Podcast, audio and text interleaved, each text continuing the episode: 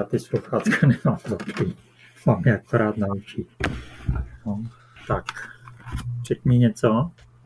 No, mluvím. Mluvím do mikrofonu. Už tě slyším ve sluchátkách. Jo.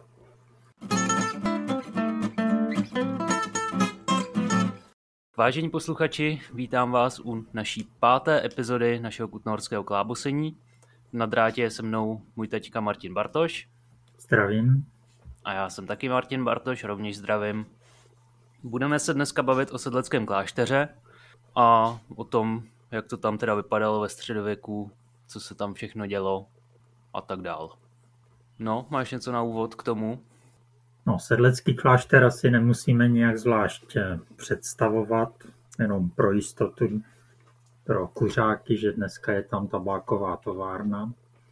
A to dneska vlastně znamená, že už je to zhruba 200 let, co tam je. Ta tabačka zaujímá část kláštera původního a částečně leží už teda mimo uh, jádro kláštera. Vlastně klášter ležel, dá se říct, na celém území dnešního Sedlce, pokud teda do něj zahrneme i sedlecký hřbitov se známou kostnicí. Takže já myslím, že všichni, kdo někdy byli v Kutný hoře, tak asi vědějí, kde je sedlecký klášter a co to je za budovy. Takže můžeme jít jo. na histor- historii. Ze široka teda to tam máš v tom scénáři, takže začneme vůbec s tím řádem cisterciáckým. Mm-hmm. Řekneš to ty? Takže eh, v katolické církvi, když tehdy ještě nebyla rozdělená na katolickou a jiné části. No, tehdy už byla rozdělená na ortodoxní. Tak myslím ještě jako dřív, že existovaly církevní řády, které byly vlastně dvou základních typů. Že Jedny byly takový typ ústevnický a pak byly církevní řády, kde ty mniši žili pohromadě. Podle regule. Tak a vlastně cisterciáci patří těm starším církevním řádům, které vznikaly ještě zhruba, řekněme, na tom přelomu tisíciletí. A přímo cisterciáci vznikly z takové tendence obrodit ty řády, které asi to všichni znáte, jako u řady věcí se něco stvoří, nějakou dobu to funguje a postupně to funguje čím dál hůř a hůř, takže podobně to bylo i u těch eh, církevních řádů, kde ta původní morálka postupně upadala. A vždycky periodicky pak přijde snaha o nějaké jako navázání na ty eh, starší základy nebo vrácení věcí do pořádku. Tak eh, obdobným takovým obrodným, obrodným hnutím byli ty cisterciáci, kteří se rozhodli, že se vrátí zase k původním těm regulím svatého Benedikta, kdy takovým tím základním pravidlem, kterým se ten řád vlastně měl řídit, bylo ora et labora, čili nejen se jakoby modlit, ať mě někdo živí, ale že se zároveň sám budu živit svojí vlastní prací. Jo, to řekl hezky. Takže vlastně cisterciáci vznikly jako taková odnož od benediktínů. Že se vlastně jakoby odtrhli od uh, tohohle z toho staršího řádu. Tak, teď už úplně si vlastně přesně nepamatuju, jak to, jak to všechno postupovalo a košatělo ten strom těch řádů, kdy vznikaly těch jednot, jednotlivé větve. Takže benediktíni a premonstráti a tak ty jsou starší než cisterciáci. Pro ty cisterciáky bylo typické, že zakládali ty své kláštery v takových, řekněme, polocivilizovaných končinách. Čili měli svoji roli při kolonizaci krajiny. Taky pokud se měli živit vlastníma rukama, tak si museli najít nějaké místo, kde jaksi ještě nepracovali ty jiné ruce při takovém prvotním přístupu historiků k, těm, tomu řádu cisterciáků se vlastně tvrdilo, že vznikaly v dosud, ty kláštery vznikaly v dosud neosídlených územích. Typické pro ně bylo zakládání v nějakých nivách nějakých řek, čili vlastně na územích, které z hlediska zakládání staveb není právě nějaké výhodné nebo jednoduché. A dále, že pro cisterciáky bylo typické, že ta jejich architektura byla povinně jednoduchá, že nesměli mít žádné ozdoby typu kružby v oknech, výmalba vevnitř, mozaiky, dlažba nějaká vzorovaná hodně a tak. No především se to na té architektuře projevuje tak, že neměli věže ty kostely. Nebo neměli mít. Vzhledem k tomu, že tyhle nařízení proti e, tomuhle honosnému vzhledu staveb e, se opakují, tak je pravděpodobné, že byly velice často porušované. Že jo? To, co se dodržuje, není nutné pořád dokola opakovat. No, jako asi bych úplně nezabrušoval do toho sporu, že u Bernarda Sklervo a u Pata Sižéra mm-hmm. o právě těch ozdobách. Eh, spíš ještě k tomu velkému rozdílu, jak už se to zmínil, oproti benediktínům, tak eh, ty kláštery vlastně vypadají dost podobně eh, tím, tím, jakým způsobem to tam funguje, jaký budovy jsou obsažený v rámci toho komplexu, ale vlastně ten důležitý rozdíl je, jak se říkal, že cisterciáci to zakládali v nížinách, když to benediktínský kláštery jsou obvykle na kopci. Takže když ten klášter vidíte jako na tom půdorysu, tak eh, jsou se vlastně dost podobný, ale pokud eh, se podíváte na, na tom, v jaký lokalitě je ten klášter umístěný, tak s pravděpodobností takřka hraničící s jistotou jste schopný říct, jestli to je teda benediktínský nebo cisterciácký klášter. Tak. Jinak to, tohle reformní hnutí se stalo nesmírně populárním ve velice krátké době, protože první cisterciácký klášter je zakládaný roku 1098 a bylo to teda v Cito neboli eh, Cistercium v dnešní Francii. Rychle vznikly další čtyři kláštery, které se staly takovými zakladatelskými body pro celou řadu dalších, eh, nebo pro všechny další cisterciácké kláštery. Takže uvádí se, že v době, kdy byl zakládaný sedlec, což bylo zhruba 50 let po založení Sito, čili během jednoho lidského života, tak už existovalo 350 cisterciáckých klášterů.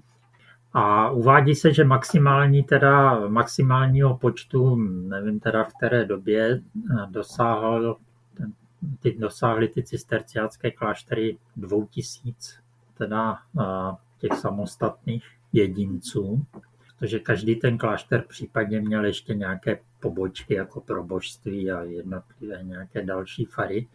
Takže těchto přímo jednotlivých klášterů, že snad bylo až 2000. Jestli teda existovali současně, nebo jestli to je nějaký opravdu napočítaný celkový počet, to, to nevím. Docela důležité u těch cisterciáckých klášterů je, že po celou tu dobu existovaly velmi těsné vazby mezi tím klášterem dotyčným a tím, kdo ho založil respektive dalším klášterem, který z tohle kláštera byl založený. Říkalo se tomu, nebo aspoň v češtině se tomu říká matka a dcera, takže vlastně matkou sedleckého kláštera konkrétně byl klášter ve Valcasech nebo Valcasenu, který je kousek od Chebu, jižním až jihovýchodním směrem, asi 4 kilometry za hranicema čili asi 10 km od Chebu. A ze sedleckého kláštera zase obdobně byly založené některé další kláštery, teda už jenom u nás eh, v Čechách a na Moravě. A to teda konkrétně na Zbraslavi, což byl hodně významný klášter, královské založení Václava II. 1292 Karel IV. si založil skalici u Kouřimy, která nedosáhla nějakého zvláštního eh, významu. A pak teda ještě sedlec eh, měl eh, pod sebou nebo dozíral na ženské kláštery v pohledu a ve Starém Brně. Ten ve Starém Brně zase patří těm nejvýznamnějším ženským klášterům. Mm-hmm. A vlastně jak ta Zbraslav, tak tak trošku Královské Brno bylo i pohřebiště eh, eh, panovnické. Zbraslav byla přímo zamýšlená že jako nekropole potom pro české krále a ve Starém Brně je teda pohřbená jedna královna, tak která to vlastně zakládala. A takže tyhle vazby mezi tím mateřským a dceřiným klášterem byly velmi těsné. Ten mateřský klášter jeho opat dělal vizitace, čili kontroly v těch, v těch dceřiných klášterech. A kromě toho jednou za rok se měli všichni opati ze všech klášterů sejít ve Francii na generální kapitule což samozřejmě, když pak se ten eh, řád eh, rozrostl až někam do Skandinávie, tak bylo nereálné, aby opat eh, několik měsíců strávil každý rok cestou do Francie a zpátky. Ale ten základní předpis byl takovýto. No a vlastně teda, jak si člověk dokáže představit, vytvořilo to teda takový ten stromeček těch ma- ma- mateřských a dceřiných klášterů, kdy vlastně na tom samém vrcholu byl ten eh, originální, ten původní klášter v tom Sito a pak se to teda dělilo uh, dál podle toho. Na ty čtyři hlavní větve.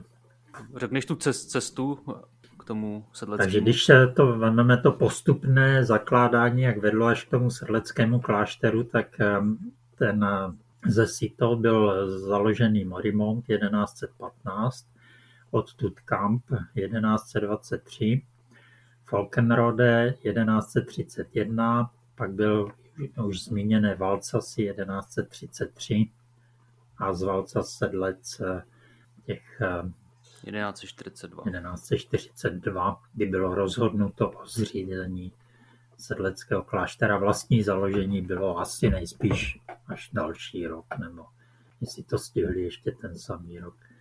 To založení mělo probíhat, pokud si to nějak dobře pamatuju, takže z toho mateřského kláštera odešlo 12 mnichů založit jako 12 apoštolů, asi to nejspíš bylo inspirovaný založit ten nový klášter.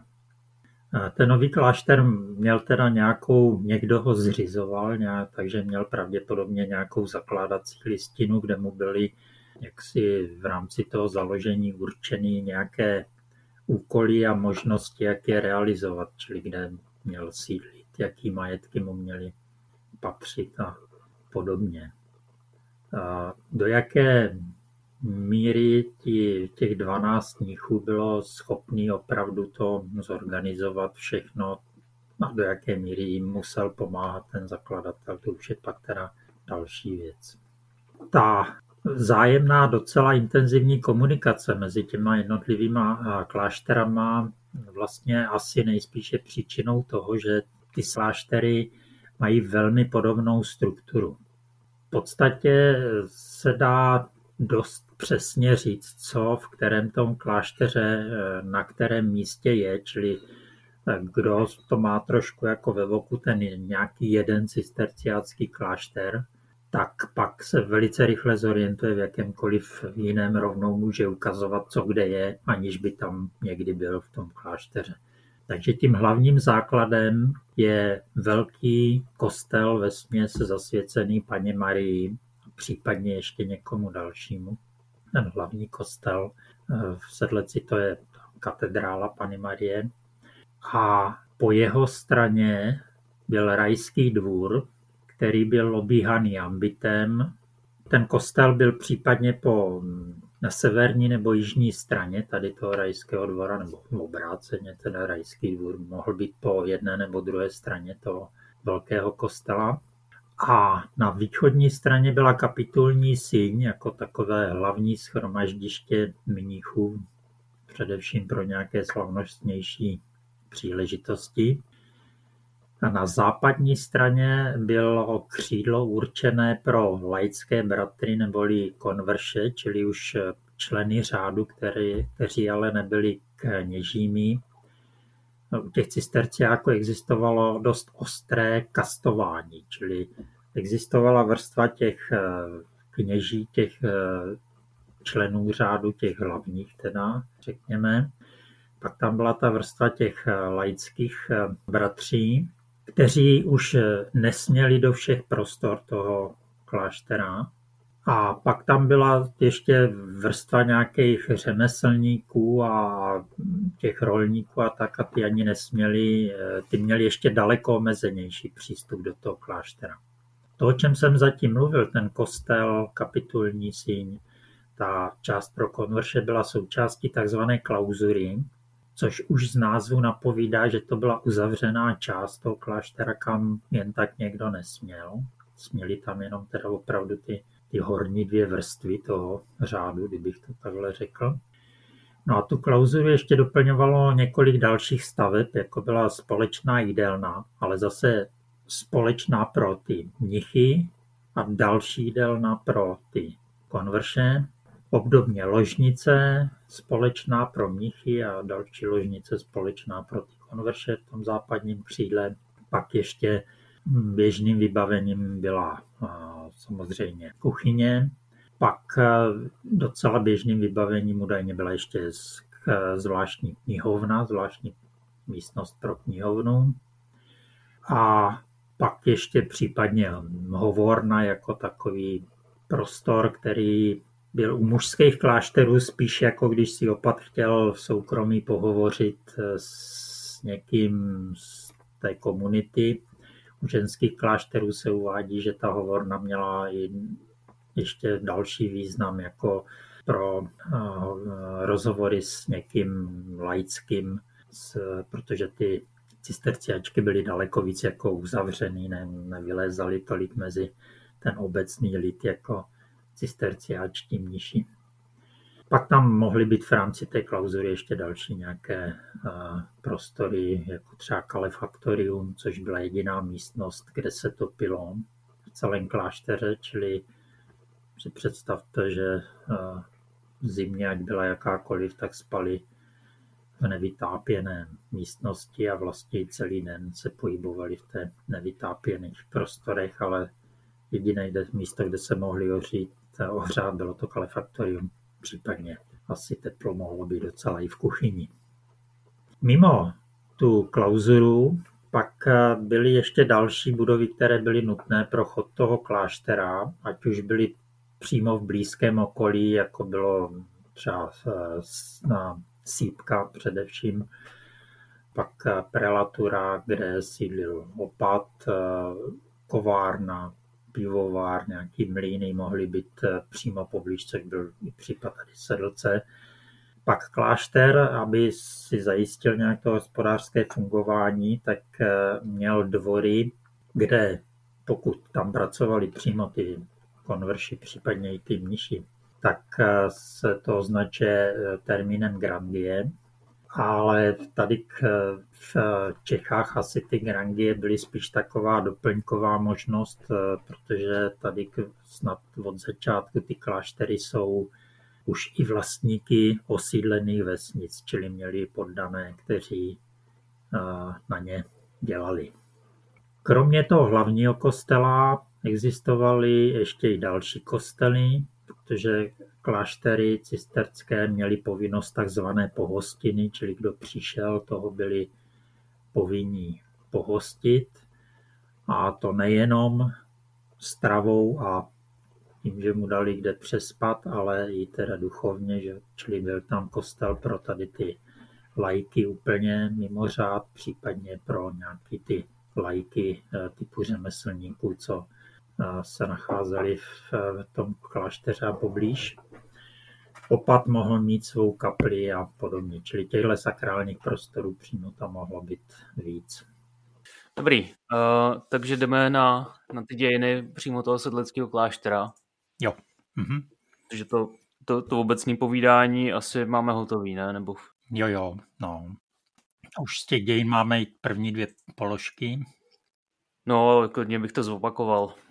Myslím aspoň teda, že teda to založení proběhlo v tom roce 1142, že teda v tom byl zapletený ten velmož Miroslav. Jo, no, čili už z tohohle hlediska to založení.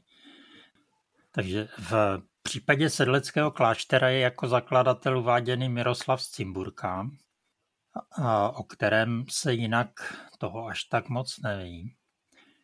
Není to až tak jak neběžné, že by ty kláštery zakládal nějaký šlechtic, ale zároveň zrovna u sedleckého kláštera se trochu předpokládá, že to založení stejně bylo svědomím eh, panovníka. Je to možný brát i eh, z toho hlediska, že kláštery dost často byly považované za jakýsi hm, nějakou takovou možnost uložit si majetek. Čili mám majetek, chci si ho nějak ochránit, tak založím klášter, protože tam přece jenom to, že někdo mě na to sáhne a ukradne, tato možnost je o něco méně pravděpodobná, než když ta nějaká ves patří jenom přímo mně. E, čili za tím založením toho kláštera je, když člověk chce, tak je možné hledat třeba i tyto důvody. Jinak o tom Miroslavovi nevím teda nic moc e, víc. Páni z Cimburka e, se pak postupně jakoby přesunují směrem na východ, takže pak na Moravě vlastně jsou dva hrady tohoto jména. Tady k, v Kutné hoře jim byl pro ně hledaný nějaký hrad Cimburg, což eh, by svádělo na jedno z těch že jo, hradišť nad eh, Vrchlicí, ale tam teda prokazatelně žádný středověký hrad nestál. Existují kolem toho Miroslava některé další eh, pověsti, které ale jsou sice docela hezké, ale asi na nich nebude vůbec žádné historické jádro. No, ale tak asi povíme tu nejznámější, ne? Taky řekni. Přečteme, eh, nebo přečtu, jaký zaznamenal Kapihorský, což byl teda v barokním době opat sedleckého kláštera a sepsal teda takový dějiny. Nebo možná ještě v, renesanc, v renesanční době, ne? No, tak jako na přelomu, ale on, myslím, opatem nebyl. On byl, myslím, něco jak administrátor. Aha. No, zkrátka Kapihorský v, v roce 1630 vydal dějiny sedleckého kláštera, kde teda tu pověst zmiňuje. Já teda teďka přečtu, hm, jak to zaznamenal on a jenom teda pro lidi, kteří nejsou zvyklí na staré texty, tak upozorním, že to má vlastně německý slovosled, kdy sloveso je na konci, takže to zní jako divně. No.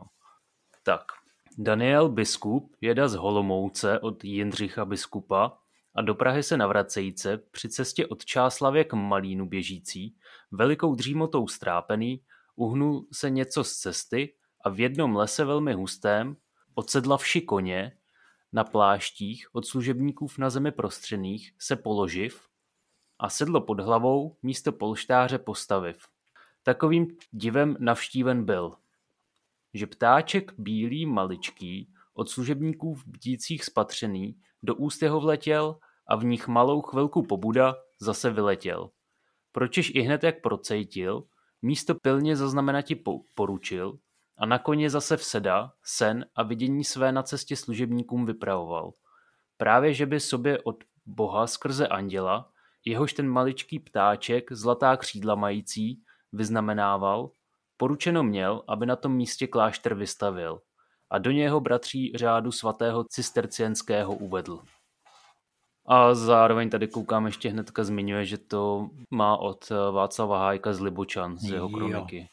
Takže asi to, to je možná ten zdroj, ne, nevím, jestli Václav Hájek zmiňuje, kde on to zase sebral. No, jako asi to můžeme na tom Hajkovi nechat. Hmm. No, každopádně, jak se teda říkal Daniel, v době založení toho kláštera biskupem nebyl, takže... Ale pověst je to docela hezká.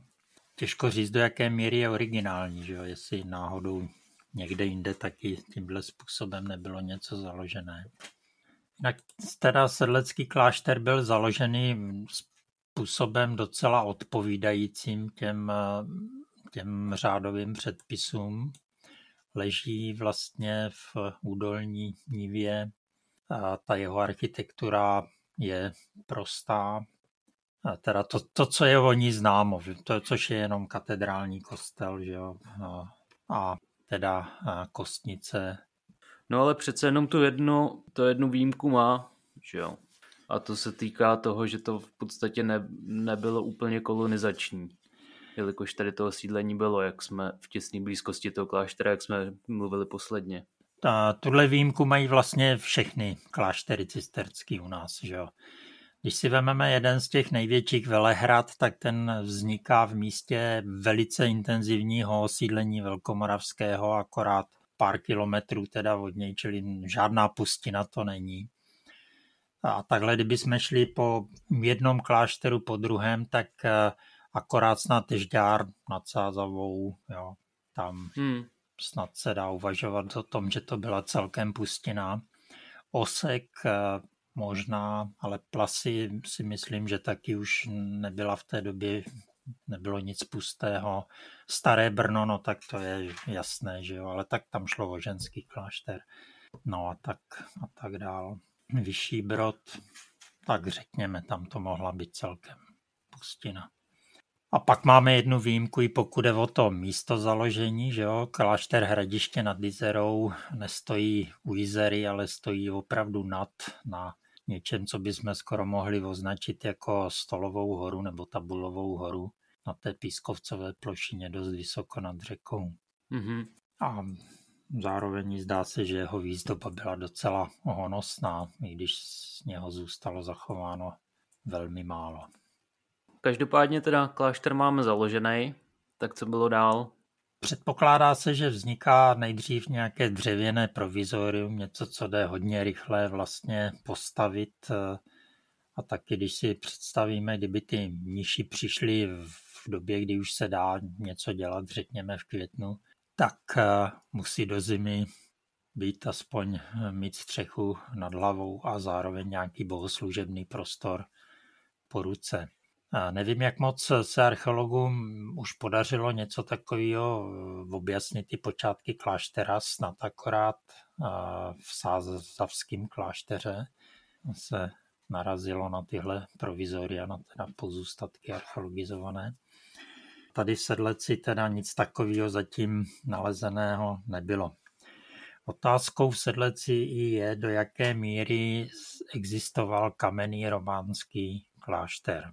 My vlastně jakoby nevíme, jak ten klášter vůbec vypadal prvních sto let, že jo? Ten, z toho se v podstatě nic nezachovalo. Nebo je tam něco... Z... Zůstala eh, dodnes zachovaná románská prostora, uváděná někdy jako ještě předklášterní kostel, vlastnický Miroslavův kostel. Jo, to je dneska vlastně jakoby kaple, že jo? Ta, ta je dneska kaple. Dřív to byla nějaká transformátorová nebo jaká stanice za to táče přepatrovaná. V současné době už je jakoby rehabilitovaná. Trochu už je z toho udělaný teda odstraněním přepatrování zase ten víceméně původní prostor, takže to má charakter obdelného kostela, s půlkruhovou, respektive podkovovitou apsidou. Bohužel při té opravě zase se nevyužilo eh, této možnosti, která se naskytla, ten průzkum neodpověděl právě na to podstatné.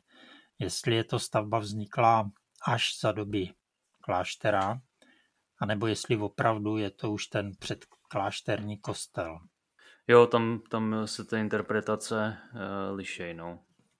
A jako ať se řekne cokoliv, je to prostě nedoložený. Mm-hmm. Přitom určitě to bylo možné doložit, aspoň třeba jestli v západní části uh, lodi byla tribuna, nebo uh, jestli ta apsida, která se na vnějším plášti té kaple neprojevuje. Je to opravdu jenom obdelný blok zvenku, když se na to člověk podívá, tak jestli tohle je původní stav, čili že ta apsida je jakoby vyhloubená v hloubi zdiva, anebo jestli je ta apsida dodatečně obestavěná nějakým vnějším zdivem, aby třeba v baroku nebo, nebo už třeba dřív, aby se teda na tom vnějším plášti neuplatňovala. No. Takže na tohle, pokud vím, žádné ty průzkumy v době té opravy neodpověděli, nepoložili si tuto otázku. Tím pádem se neví. Každopádně s jistotou se teda dá tvrdit, že to je to nejstarší, co tam... Je to v současnosti z toho stojícího to nejstarší. A další, co je dneska prohlašované za zbytek románského kláštera, tak je zeď, která vede od Kruháku nebo od Kauflandu k Sedleci a ohražuje jako ke Kostnici. Myslím teda ten, ten menší kruhák. Jo, nahoře. Čili když se jde od Kostnice směrem ke Kutné hoře, tak po levé ruce má člověk zeď z kvádrového zdiva, to už není ani kvádříkové, ale kvádrové. Ty kvádry jsou teda, se dá snad říct, převážně i větší, než jaké se používaly v románské době, ale přesto ta zeď bývá prohlašovaná za románskou, ale zase je to spíš přání. Není to vyloučeno, ale jako moc bych tomu nevěřil. Navíc, jestli se nepletu na některých těch mapách z 19. století, ta zeď snad ani není. Hmm. Ale v tom 19. století už tam snad opravdu jako byla ta. A pak ještě nějaké pozůstatky našla Jarmila Valentová, nějakého kvádříkového zdiva. Někde snad, jestli si to správně pamatuju, jak je ta prodejna rybářských potřeb a ta hospoda někde v těch místech. A v těchto místech ale měl být původně spíš asi hřbitov, že po stranách toho, po straně toho klášterního kostela, toho hlavního, býval obvykle hřbitov, dokonce přímo z toho hlavního kostela měla vycházet eh, takzvaná brána mrtvých nebo branka mrtvých, kterou byli ty neboštíci na té hřbito vynášení. Proč by tam stála o nějakých 50 metrů dál nějaká románská budova? Možné to, ale jeno. Čili ta románská fáze sedleckého kláštera se dá označit za zatím naprosto neznámou. Hmm. Nějaké zbytky zdí teda eh, byly nalezeny v eh, současné katedrále, když probíhala její oprava, ale bylo to jenom v opravdu velice malých sondách a zbytek nebo takřka celá plocha katedrály byla proměřena geofyzikálně. Ovšem ti, kdo znají trochu geofyziku, v tomto případě teda měření georadarem a, a mikrogravimetrii, tak vědí, že ty výsledky do značné míry eh, se dají interpretovat eh, způsobem, jakým člověk chce. Takže pokud chce, aby tam něco našel, tak tam něco najde. A když bude tvrdit, že tam nic není, no tak to může na základě toho samého měření taky prokázat vlastně. Proto jsou důležité pak ty sondy jednotlivý, který e, tam něco najdou nebo nenajdou, čili v těch sondách nějaké zdivo nalezené bylo, ale jak sám autor toho výzkumu Filip Vilemský říká, nejde zatím vlastně říct ani kdy to zdivo vzniklo. Jediné, co se dá říct, takže je starší než teda ta dochovaná gotická fáze, ale bližší datování není možné a význam toho zdiva, co tam vlastně stálo, se taky nedá říct. Tak jo, tak románskou fázi asi necháme za sebou. Nebo ještě něco? Ten klášter, eh, když teda popojdeme dál v historii, tak když se začíná vlastně vynořovat do nějaké opravdu už historie, tak eh, to je v době po smrti Otakara II. je zcela jisté, že ten klášter neboli ten konvent, to, ta skupina těch mnichů a celý ten, ty objekty byly ve velmi špatném stavu. Bylo to, takže dopadlo to nakonec tak, že ten konvent byl rozstýlený, ty měši se rozešly. Kronikář píše, že stavby byly popadaný, to se uvádí k roku 1281, mm-hmm. že se ten konvent rozešel. Nebo bylo dohodnuto, že se rozejde. Jestli se doopravdy rozešel, možná ani ne, protože už rok později je zvolen nový opat, tehdy nejspíš velmi mladý, protože dál byl opatem téměř 40 let a to je teda ten slavný Heidenreich, který zasáhl i do dějin celé země, tím, že napomohl volbě Jana Lucemburského za eh, českého krále. No, byl to teda významná postava těch, těch eh, celokrálovských teda, eh, nebo těch celočeských dějin.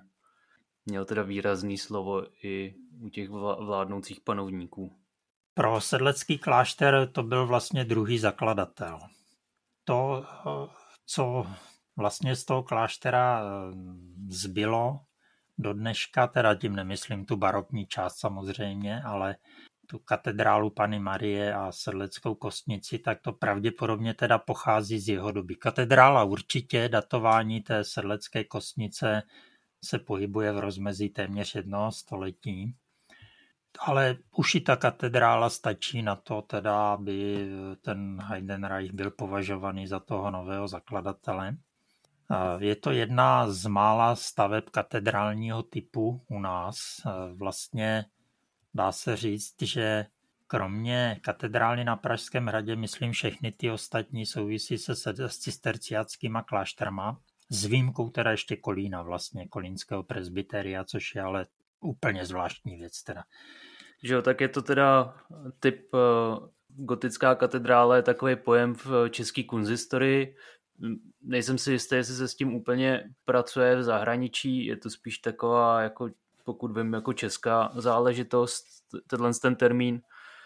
A ty gotické katedrály na českém území jsou vlastně jenom čtyři. Je to teda svatý uh, Vít na Pražském hradě, je to ten Bartoloměj v Kolíně, který to teda splňuje jenom díky tomu, že má ten presbytář, protože jinak uh, vlastně ta stavba je jako poloviční, že jo? No, měla ale pokračovat. Ale no, no jistě, jistě, ale jakože... Naštěstí ty atributy gotické katedrály jsou vlastně pochopitelně, že to je v gotickém slohu a pak je to věnec kaplí a triforium. Možná ještě něco dalšího, ale to jsou takový teda ty tři nejvýznamnější. Tak jako sedlec má triforium jenom naznačený, že ve skutečnosti ho nemá. No, ale jako v zásadě jsou teda čtyři v České republice. Je to teda svatý Vít v Praze, Bartoloměj v Kolíně, sedlecký klášter, klášterní kostel a svatá Barbora v Kutný hoře. Takže polovina českých katedrál je v Kutný hoře. Tak a pak ještě zbořená z Braslav a to hradiště nad Izerou. Jo, a ještě teda, když používáme termín uh, katedrála, tak to teďka myslíme stavebně uh, architektonicky, protože tak, tak. v církevním no. v, v církevním pojetí má termín katedrála znamená, že to je sídlo biskupa. Čili tady by mohlo dojít jako ke zmatení pojmu. Gotická katedrála je architektonický typ, je to terminus technicus používaný v kunsthistorii, ale jinak eh, katedrála je v církevním pojetí znamená teda sídlo biskupa, kterých je samozřejmě v Česku kolik, asi 8 nebo prostě kolik je biskupství. Brně katedrálu stavebně nemají, ale církevně mají. Tak. Paž tam mají biskupa. Což v Kutná hora spadá teda teďka pod Hradec Králové, tam je to katedrála svatého ducha. Takže to je jenom na, na ujasnění toho pojmu. No takže eh, Heidenreich teda zkřísil ten klášter, ale asi to nebylo zrovna zadarmo, i když v té době zrovna začínalo kutnohorské dolování a nepochybně teda ty prostředky, které ten Heidenreich použil na stavbu té katedrály, tak pocházely z toho nějakým způsobem z toho dolování, respektive z toho hornického sídliště, tak přesto pravděpodobně eh, tím svým podnikatelským dílem zadal základ eh, pozdějšímu velmi špatnému hospodářskému stavu kláštera zas jako na novo. Protože už jeho nástupce končí s dluhem, tuším, 3000 hřiven stříbra a další opad to zdvojnásobil Oldřich z Paběnic, takže to představovalo zhruba 1,5 tuny stříbra, potom ten dluh. A tehdy stříbro mělo teda podstatně vyšší hodnotu než dneska. A z těchto dluhů už se pak ten klášter nevymotal. Takže vzestup kolem toho roku 1300 eh, musel být i nějaký hospodářský, aby mohl být pak ten vzestup architektonický. Ale asi to i ten Heidenreich eh, přepískl a následovalo století živoření, které bylo pak eh, ukončeno přepadením husity a vypálením kláštera 25. dubna 1421. A pověšením mnichů na stromy. Na strom teda. No, kdo ví, koho teda pověsili doopravdy. A protože ty mniši tady už... Eh, ty utekly, no. Ty, ty utekly i z eh, majetky. A ty majetky, myslím, byly uh, jednak v hlavě, jednak pak teda v uh, rakouském klášteru Heiligenkreuz. Jo, jo. Myslím, hmm. že jo, že tam šli, no. No. A na tom se mně teda docela líbilo, že opravdu i po, tě, po, té, po těch desítkách let, ne pomalu po stu letech, pořád eh, to nebylo zcizeno, pořád eh, v tom klášteře, jo, tohle, měli tohle je sedlecké, až to budou chtít, můžou si to odníst. No, s tím, že ještě souvisí teda ten nejasný osud, nebo pokud vím, tak je to pořád taky takový na vodě, eh, jakým způsobem se zachránila třeba ta slavná sedlecká monstrance, protože pověst tvrdí, že to bylo zazděný někde a že pak při obnově eh, v barokní době se to objevilo, nebo jestli se to teda odnesli do toho, do toho Rakouska. Ne, tak tady asi, myslím, můžeme rovnou říct, že ta pověst je nějaká dodatečná, protože v nějakých těch dochovaných inventářích snad ta monstrance je uvedená hmm. mezi těma odnešenýma věcma.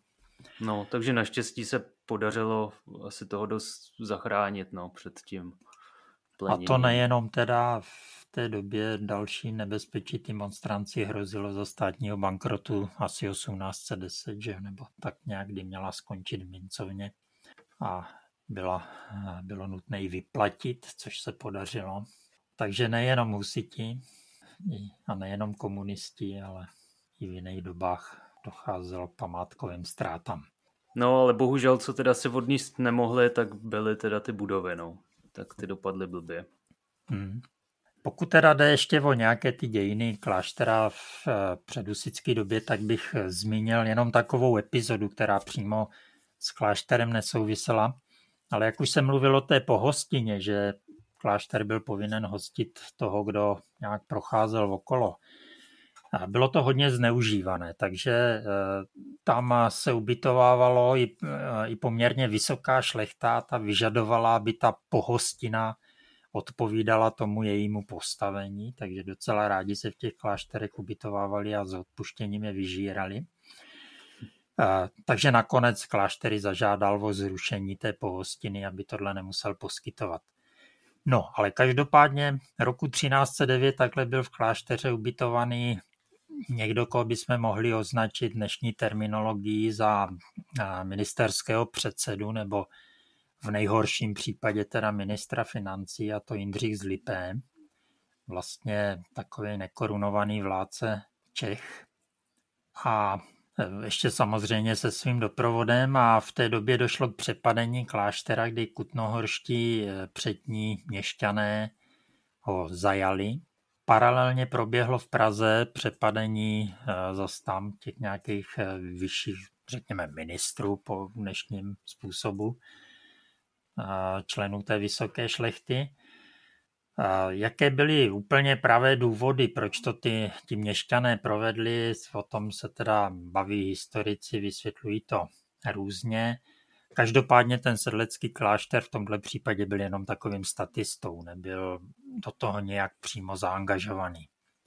Jenom, že tam zrovna v té době ten Jindřich z Lipé byl a nebyl až tak chráněný.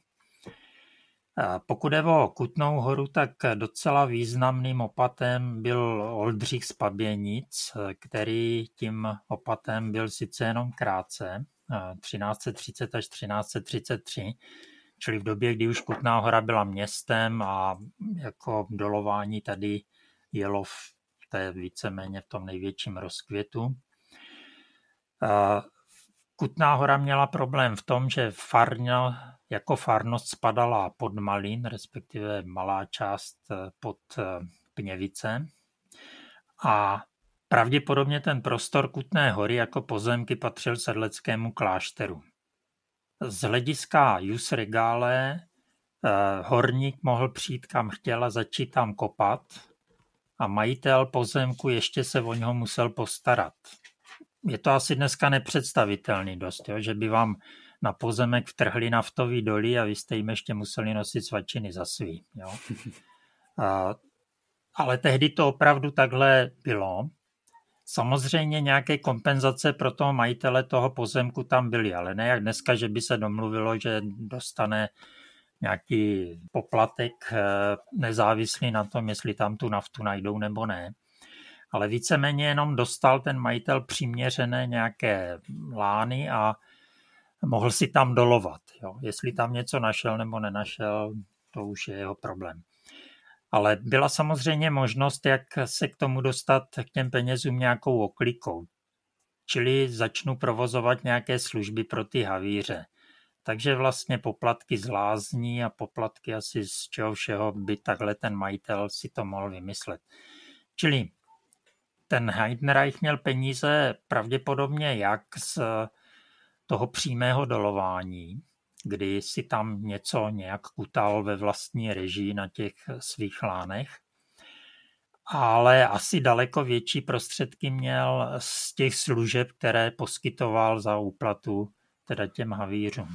Já si teda dovedu představit, že sedlecký klášter mohl poměrně dobře profitovat ze stavebnictví, protože přece jenom oni ty mniši stavět uměli a myslím si, že pokud někdo z těch bohatších Lenhavéřů si chtěl postavit pořádný bytelný barák, tak možná i v tom mohl být poměrně slušný zisk. No, k tomu zase bude muset asi něco říct archeologie. Možná, jako jestli se někde najde kus nějakého dřeva, tak to by bylo úplně ideální. A pivovar je tam nějaký doložený ze středověku? Jestli je doložený, to nevím, ale určitě ho měli. Dá jo, se předpokládat, jo. že jako to, to snad bylo, to snad stavěli jako mezi prvníma stavbama, jo. Kostel a pivovar. No. Je to brané jako, že je to k, a zvlášť cisterskému klášteru prostě pivovar patří. Mm-hmm. No, tak to je taky asi docela slušný zisk. A nejenom cisterskému. Konec konců i dneska, že on na Želivuji se vaří, vaří pivo, na Vyšším Brodě myslím taky dneska. No tak ono se možná už vaří v tom sedlce, ne? Ono se teda vaří všude, že jo, ale no. jako takhle, ale v Sedlci už není uh, konvent, že jo, ale tam to vaří opravdu ty jako mniši, jo. jo. No, tak to je krásná práce k té modlitbě. No. No a vlastně teda tady ty problémy, ta fara versus eh, sedlecký klášter, čili fara v Malíně, sedlecký klášter jako ta, řekněme, pozemková vrchnost a zároveň vlastně ale i duchovní a tak, tak to dost vyřešil právě ten Holdřich z Paběnic eh, tím, že eh, vlastně to přehrál. On teda Voldřich z Paběnic byl docela významným činovníkem. Byl to diplomat Václava II. Jistou dobu dělal za Jana Zdražic, eh, když byl tento odvolaný do Říma, aby se tam obhajoval, že z nějakých herezí a tak, tak dělal administrátora pražského biskupství. A mimo to taky držel malinskou faru, čili je vidět, že to držení té fary nebylo nic podřadného, když o to stál takovejhle vysoký církevní hodnostář. No a v rámci teda toho držení té fary některé výnosy, konkrétně teda ze špitálu, předal sedleckému klášteru. Bylo tam trochu víc zandrkování, páč klášt eh, špitál založil měšťan Štěpán Pirkner, ale eh, nějak se to pak jako postupně eh, vyřešilo, že to že si to dali nějak na půl s, s tím sedleckým klášterem. Pak to všechno přešlo na město teda, ale to bylo až později. Přímo faru v Malíně získal klášter až tuším 1375 definitivně ale bylo zjevné, že teda ten klášter tu duchovní zprávu chce ovládnout. Z toho pak ale, když ji ovládl definitivně, vyplynuly nějaké další problémy s kutnohorskýma měšťanama, které vyvrcholily stavbou Barbory, ale to až jindy. No tak to si necháme na příště, nebo možná ještě později než příště. A můžeš teďka ještě říct něco k těm sakrálním stavbám, k těm kostelům, co v tom areálu byly? Jako uvedl bych k tomu, o tom hlavním už jsem mluvil, kostel Pany Marie kolem roku 1300, to nejviditelnější. To nejznámější je naopak sedlecká kostnice, u které to datování není moc jasné. Takže se jednak uvádí, že by mohla být někdy těch 1320, někdy zase až 1380 a, a podobně. Nevím už se nějak, jestli se nějak shodli, respektive co k tomu řekl teďka probíhající archeologický výzkum. Pak to tom románském kostelu v tom Rizalitu v, na, na tom nádvor, v klášterním nádvoří už byla řeč. A pak bych teda ještě zmínil kostel svatého Filipa Jakuba, který je nejstarší doloženou zprávou, když to doložení není až tak zcela jisté, ale ne, nebo nejstarší doloženou eh, stavbou konkrétní v areálu kláštera. Eh, je k němu nějaká neúplně teda jistá zpráva z roku 1267 o kapli svatého Ondřeje. Eh, dochovaly se jeho zbytky, část obvodových zdí a je to hned vedle Masny vlastně, nebo hned vedle fary sedlecké, čili tak na půl cesty od katedrály ke Kosnici. Ještě bych to mohl jak Cimrmani dál upřesňovat, ale to snad stačí. Tolik asi teda k těm stavbám z toho předhusického období a tolik asi k celému klášteru zatím. No a ještě ten důvod, že jo, proč ten hřbitov byl dost populární okolo Kostnice, tak tam vlastně zatím stojí taky nějaká pověst, ne? No, ta pověst, eh, jestli si teda dobře jak takž pamatuje v tom smyslu, že někdo, nevím teď už kdo, po, na pouti ze svaté země přivezl z Jeruzaléma nebo ze svaté země hlínu, ne moc, že jo, nějakou trošku a rozptýlili vlastně na ploše toho hřbitova. Tím se ten hřbitov stal zázračným, protože po pohřbu do 24 hodin, to je ovšem už barokní verze, do 24 hodin ta mrtvola zetlí a rozpadne se úplně. No, že je to nesmysl je zřejmé z těch kostí, co jsou v kostnici, že jo? Ty by neexistovaly, kdyby to byla pravda.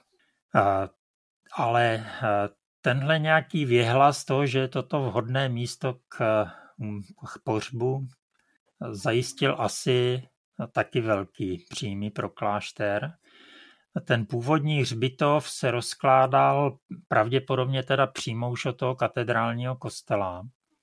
Ještě někam dál za kostnici do těch svahů a snad, všem to už je dost jako takový divoký, ale jako jestli nějak možná nesahal až k těm pohřebištím v tom hliníku té švancemberské cihelny, až tam do těch končin kde teda ale jsou pohřby ještě z předklášterní doby, že z toho, řekněme, slavníkovského období Malína a, a podobně.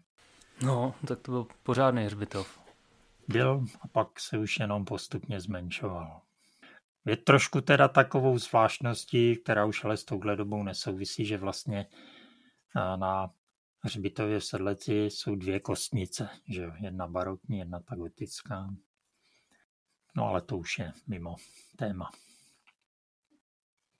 Možná bych ještě dodal, že teda ty potíže hospodářské v podstatě stihly všechny tady ty velké eh, kláštery v 14. století. Takže někdy se říká, že ty husické války a to jejich zničení za těch husických válek byla už jenom taková rána z milosti. No tak to se dá říct i o Josefu II., že jo? Jo, jo, to tak jo. A v případě sedlce to platí stoprocentně teda. Možná ještě myslíš, že se budeme k tomu vypálení vracet ještě? Jako možná jo, ale klidně to řekni. Tak, tak v tom, možná by k tomu vypálení ještě podotkl teda jednu věc. Existuje pověst o tom, jak Žižka chtěl ten kostel zachovat, ale nějaký aktivní husita ho teda podpálil a vypálil. A Žižka, aby zjistil toho, kdo to provedl, tak eh, rozhlásil, že ať se mu přihlásí, že ho chce odměnit za tento čin. A odměnou bylo, že mu do hrdla nalil rozstavené zlato. Tak tahle pověst se říká o celé řadě objektů, nejenom o sedleckém kostele a klášteru, ale každopádně v případě sedlce to můžeme vyloučit, protože tady Žižka u toho vypálení nebyl. Jakože tam nebyl, aby tomu zabránil. No. No, tak já myslím, že k těm muzickým událostem se ještě budeme vracet, protože tam to přece jenom Kutná hora taky docela odnesla. A z obou stran, že jo? No, takže eh, já myslím, že bude ještě čas to probrat. A teďka už bych to asi ukončil, ne? Jo, dobře. Tak vážení posluchači, děkujeme za pozornost. Doufáme, že jste si z tohoto dílu něco odnesli a budeme se těšit někdy příště. Naslyšenou. Naslyšenou.